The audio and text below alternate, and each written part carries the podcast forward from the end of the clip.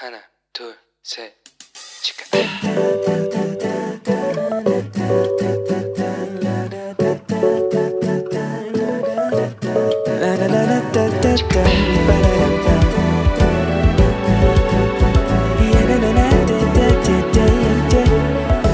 Here we go. Hello，你这个星期过得好吗？ 我是你人生梦想应援团的头号粉丝 Annie。最近呢、在韩国的教育界陆续有几件十分令人遗憾的消息，那就是有老师在学校里面呢、被小学生言语暴力，甚至呢还小孩动手打老师的暴行的发生。然后另外还有发现，就有一位妈妈气势高涨的打电话对老师说，她本身是韩国最优秀的 K 名校出身，老师是什么学历呀、他讲的难道会有错吗？甚至还有一位是教育部内的长官哦，他对孩子的老师提起投诉，然后呢，马上就运用自己的职权，让那位老师被免职了。而最近啊，最引起群愤的消息就是有一位年轻的女老师在课堂上，她因为对学生丢了粉笔，那就被家长投诉嘛。后来因为受不了家长持续不断的压力，就选择结束了自己的生命。所以引发了韩国教育界超过五千位以上老师集体的应援，认为老师的教导权应该要被尊重。我记得啊，在我国中的时候，那时候还非常的流行体罚，在学校你有可能就因为某一科的考试错一题就要被打一下，然后还要被罚站一整节课。然后我在补习班也曾经被补习班的老师，哇，我印象非常深刻，因为就是在开就是开课说明会的时候哦，他就经过我旁边，然后但是他不是只有只有对我这样子做，他对很多学生都这样子做，他就故意用力呃用力的去捏你的肩膀，就是要给学生下马威的意思。然后我回家就发现，天呐，我的整个肩膀就淤血了。那其他同学也都是类似的状况。那那位老师就还讲说，哦，他只是在帮我们解除压力。但当时啊，我们其实即即使是遇到这样的事情，其实也都不敢告诉父母，更不要讲说去投诉老师。但是现在的时代是完全的不同，像我的大学啊，就是基督教大学嘛，但是老师们呢，因为要尊重学生们的人权，所以他不能在课堂上谈论自己信仰相关的事情，这是我之后才知道的。那像我另外还知道啊，有一些其他学校的教授啊，因为他本身学校就是基督教大学，本身也是基督徒，那他教的科目也是宗教与哲学。但是呢，他经常接到投诉，就是说他在课堂上啊，过于谈论单一宗教的事情，而且因为这样子的投诉，这种投诉他说有十几次哦，所以呢，他写过十几次的报告书给教育部哦，去回复呃这样子的事情，然后以后要怎么处理。其实我相信哦，以前的老师在教学生一定是比现在还要轻松的，因为以前的老师在学校里面呢、他就是一言九鼎。那孩子回到家也会想，哦，这老师讲的哦，所以有那种尊师重道非常强烈这种观念哦。那老师受到尊重之后呢，也相对会用心在教学上作为回报。但是现在呢，学生跟家长好像对这样子尊师重道的观念呢，比较薄弱了。当然啦，我觉得也是有听到，就是有一些老师他缺少作为老师应该有的品格跟风范，导致他管教无力。那敬业的老师呢，可能会因为对学生严格的要求又被投诉，所以像这样的老师，他当然会产生就哎呀算了，我以后不要太鸡婆，少管一点就好了，对不对？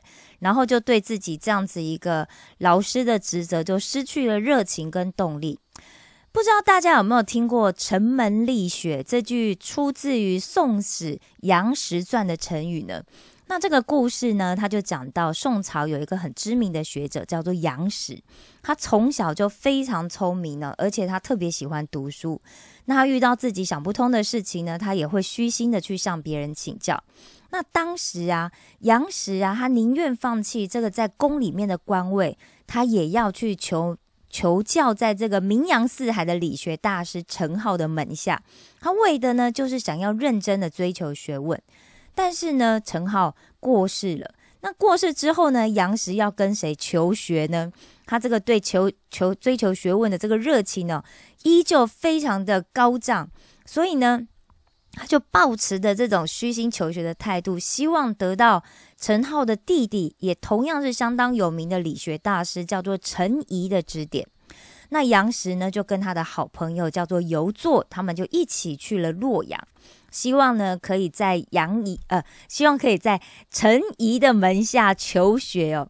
那他们好不容易呀，跋山涉水来到了陈颐的家中，没想到老天竟然不作美，下起了漫天的风雪。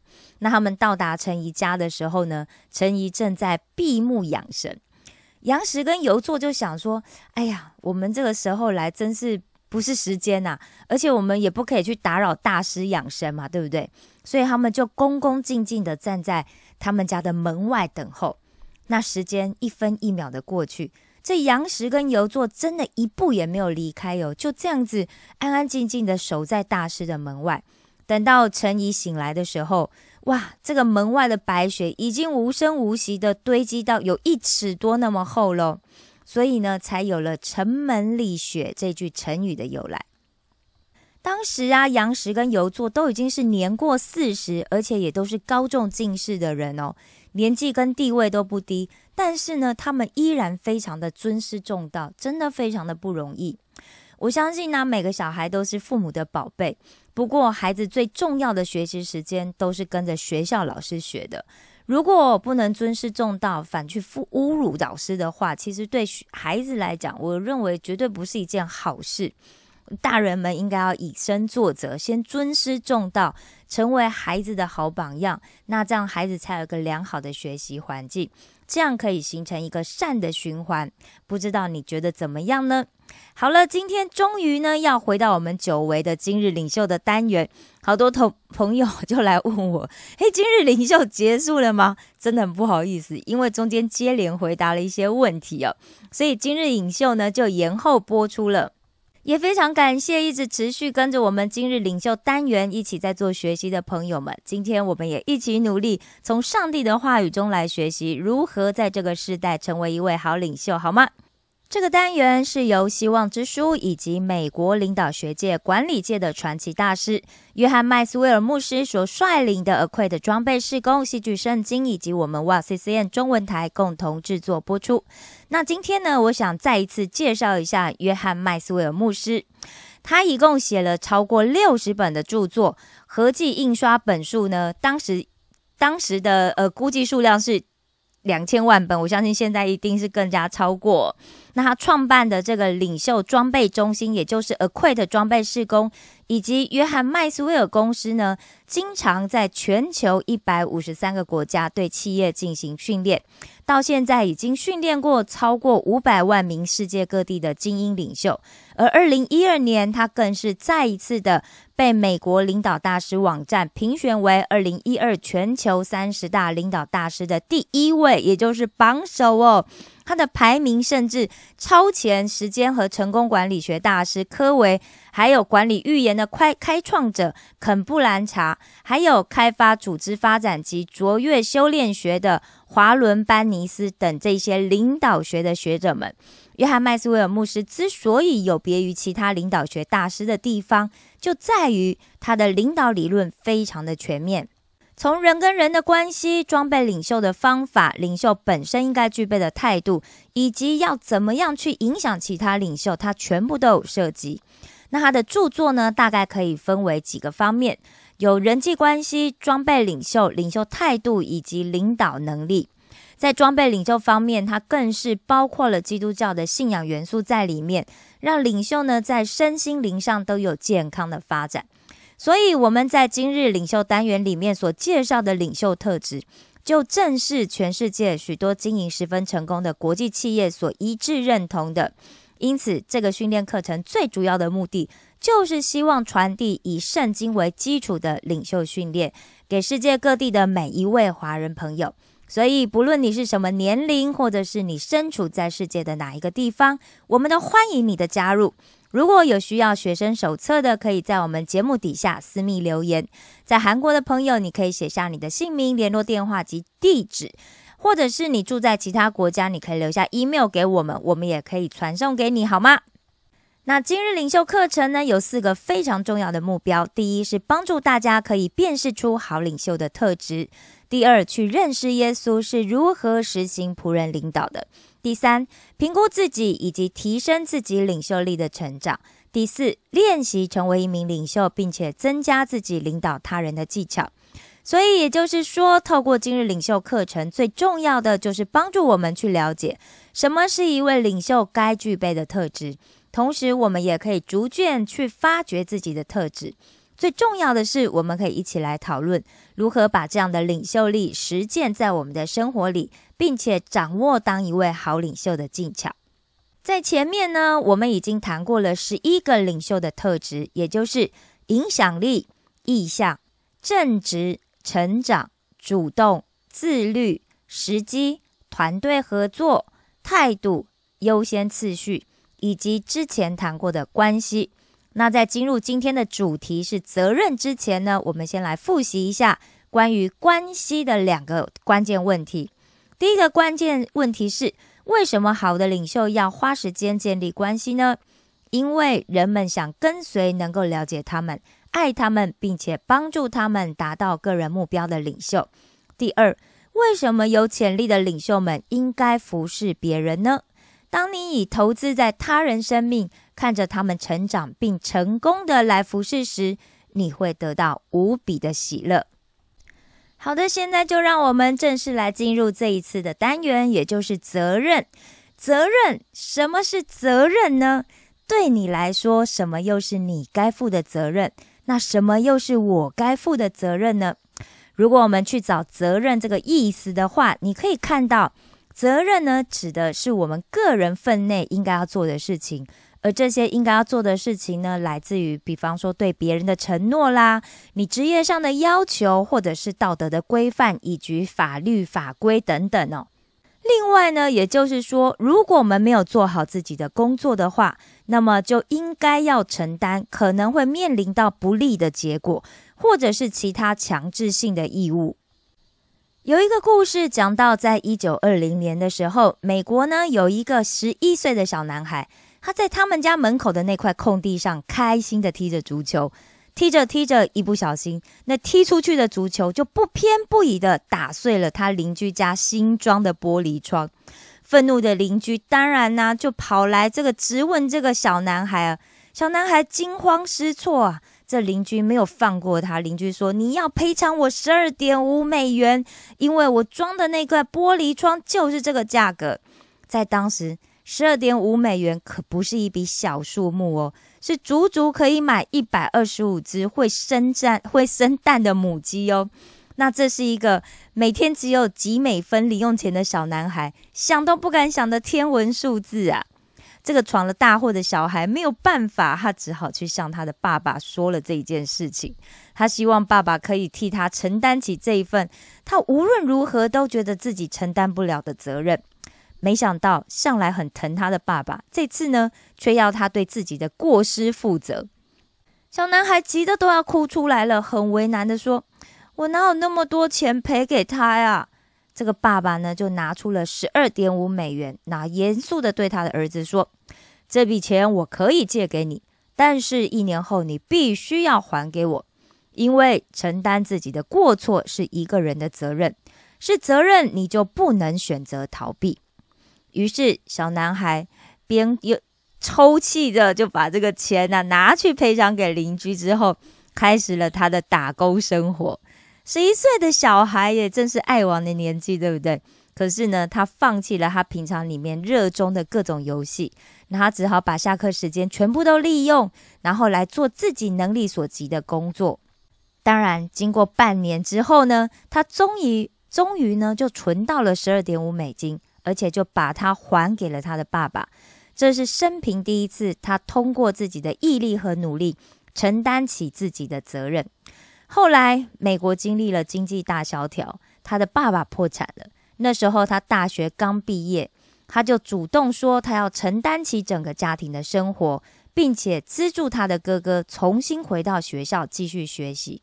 后来，他成为了一名电视节目的主持人，就在他处在这个事业巅峰的时候，他因为有强烈的责任感，他就公开去批评他自己所在的这个电视公司最大的赞助商哦，也就是通用电气公司，也就 GE 公司哦。因此呢，他就不得不离开这个电视界，从此投入政治。在他获得了自己梦想的职位之后呢，他又碰上了另外一场的经济危机，让他前面的道路阻碍重重。这一次，他承担起引领当时世界上的第一强国，也就是美国走出困境的责任。他成功了。八年后，他把一个开始复苏的美国交到了继任者的手中。他就是美国的第四十任总统隆纳雷根。约翰麦斯威尔牧师说过：“领袖是当别人都在找借口的时候，你却愿意承担起责任的人。”他还说：“当你做出承诺，你创造希望；当你持守承诺，你就会赢得信任。”这个单元呢，一样有两个重要的关键问题，是希望大家在学习完之后可以回答的。第一个问题呢，就是什么是责任？什么是责任？第二个问题呢，就是有更多的领导能力会对你的责任产生什么样的影响呢？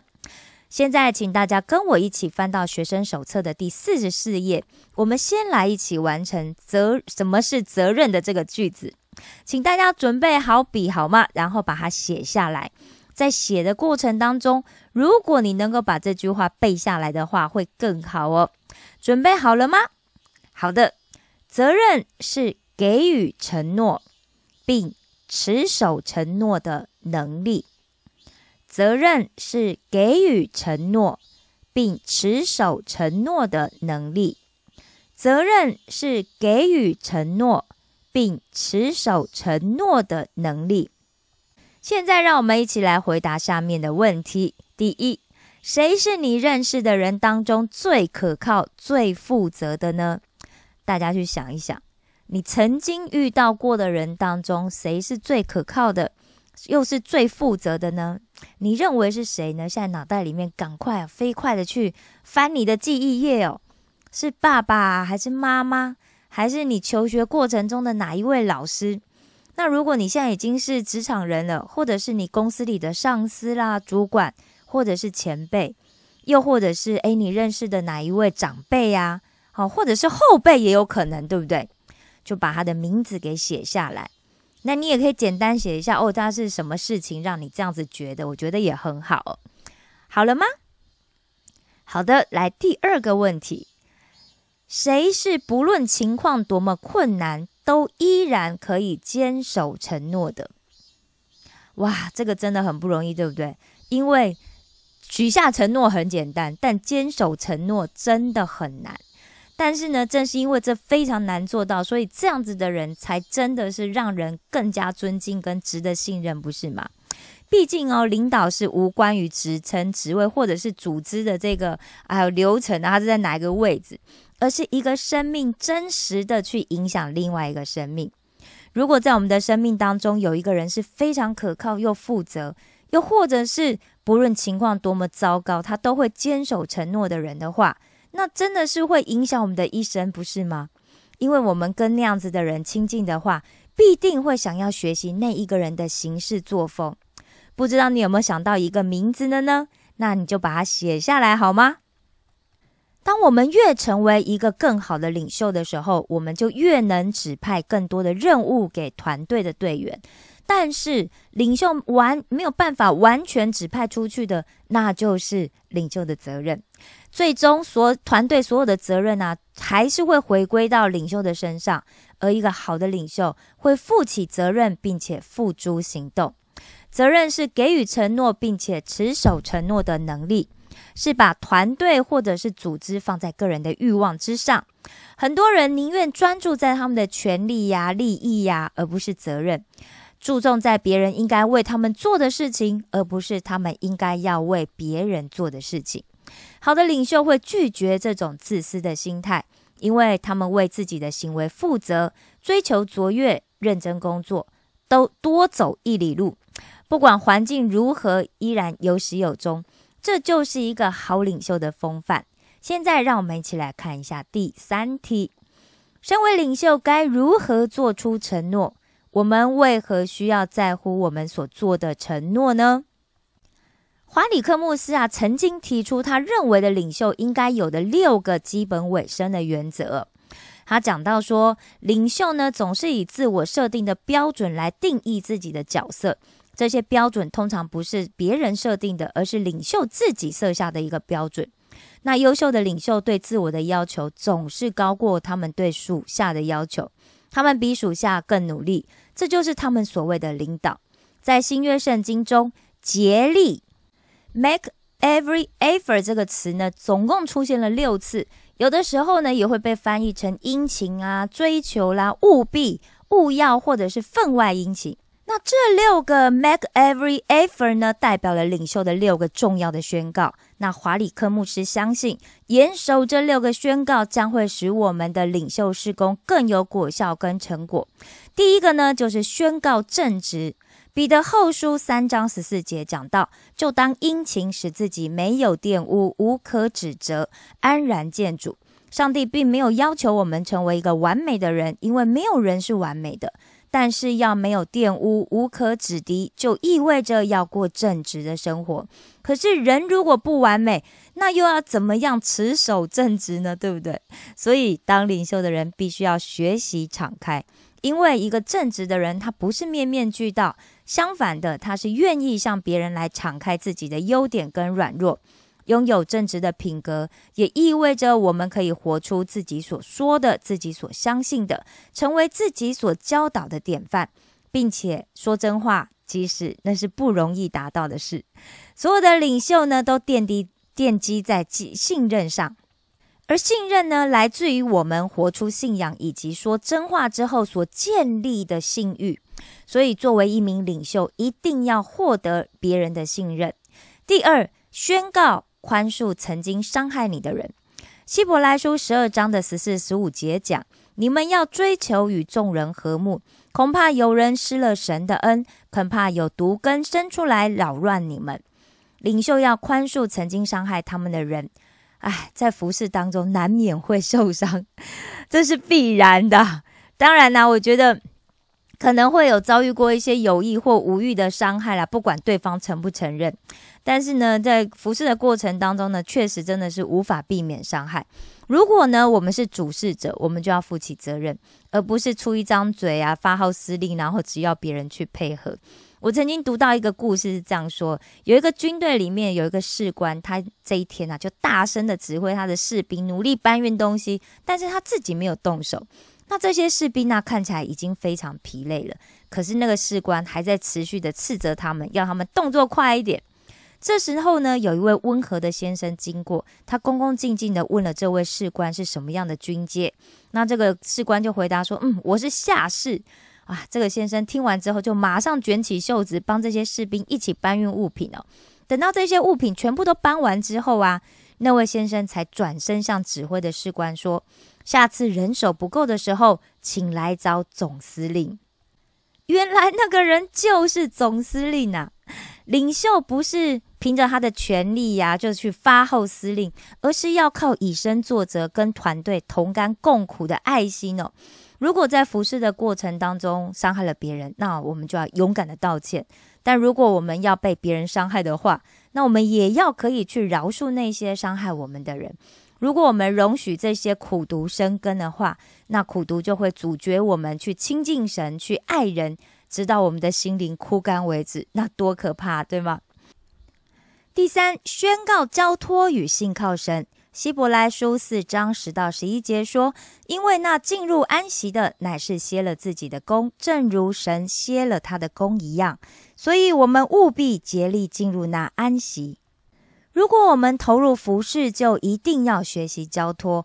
我们身边有很多需要被关心的人，但是同时也不要忘记，我们不是神，我们不可能一直承担别人的重担。那么，要如何才能够卸下这些重担呢？”当然，第一要件就是要祷告，因为最终呢，上帝才是群羊的牧人呐，他有责任来帮助我们的事工成长，所以在祷告里面交托我们的重担。第二呢，我们要花时间阅读上帝的话语，默想他的应许。回想神过去他所神的神迹奇事，无论是从圣经里面，或者是你自己的经历，你会发现神的记录非常好，他从来不遗弃我们。当我们被事工或者是生活上的工作啊，你的学业压得喘不过气来的时候，就去想想神曾经为你的生命里面做过些什么，好吗？第四，宣告成为一位激励者。罗马书的十四章十九节说到：“我们务要追求和睦的事，与彼此建立德行的事。”身为一位基督徒的领袖，不是不是只说在教会里面你才是。基督徒领袖，你我们在任何地方，因为我们是基督徒，所以身为我们就是一个基督徒的领袖。我们应该要做的事情是建造，不是拆毁哦。上帝呼召我们是要成为一位激励者，不是成为一位阻碍者。我们要学习呢，用一个更广大的角度来看待问题，去找出别人的潜力。当身边的人灰心丧志的时候，我们就要成为激励他们的来源。第五。宣告要成为一位和平的使者。以弗所书四章三节说：“用和平彼此联络，竭力保守圣灵所赐和唯一的心。”我们周围真的充斥着各式各样的冲突，所以领袖被呼召是为了要竭力去消弭这些纷争。耶稣说：“使人和睦的有福了。”但是呢，在这个支离破碎的社会里面，我们又要怎么样才能够让人和睦呢？首先，我们需要去整合各种不同的意见，对吧？天生我材必有用，每个人都有可以贡献的地方。这些跟我们保持着，可能他有不同的观点呐，但是这些人也可以为我们的团队加添不可或缺的元素。我们经常会在公司里面，或者是在教会里面，我们会听到，诶，大家要团结啊，大家要合一哦。华里克牧师认为，我们要看重的是合一，而不是一致。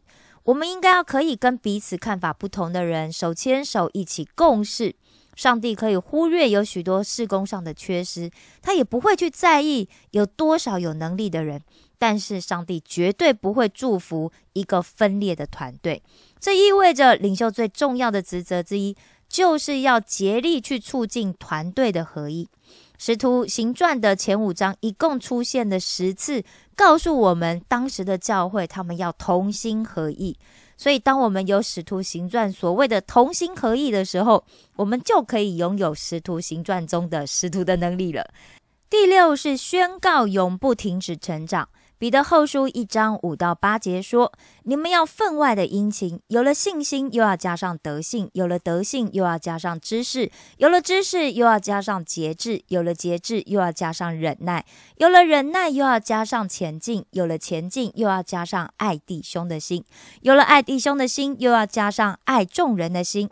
你们若充充足足的有这几样，就不至于闲懒不结果子了。”学习是领导的生活心态。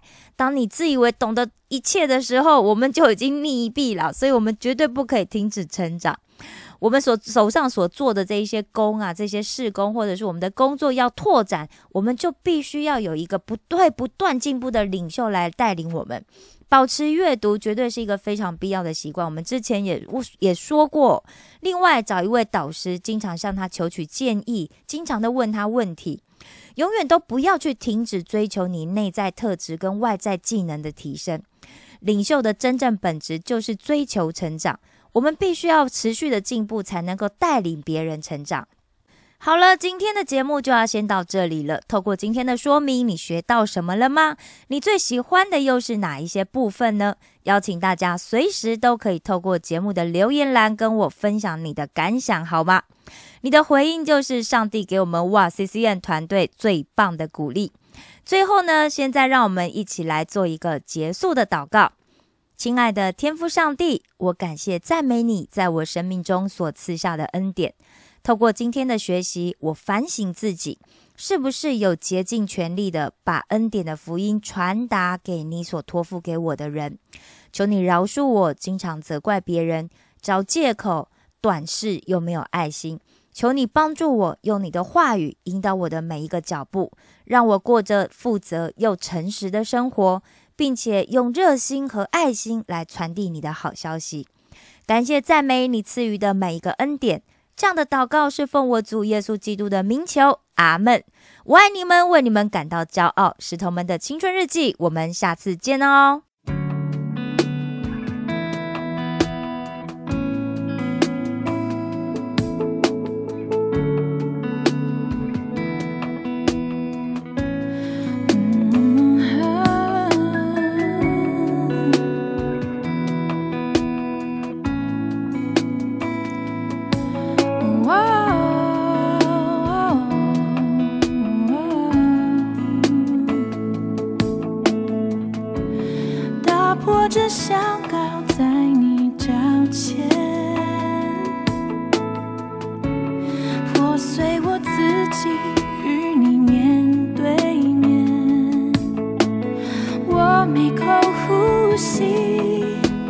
心，渴望体贴你，令我生命。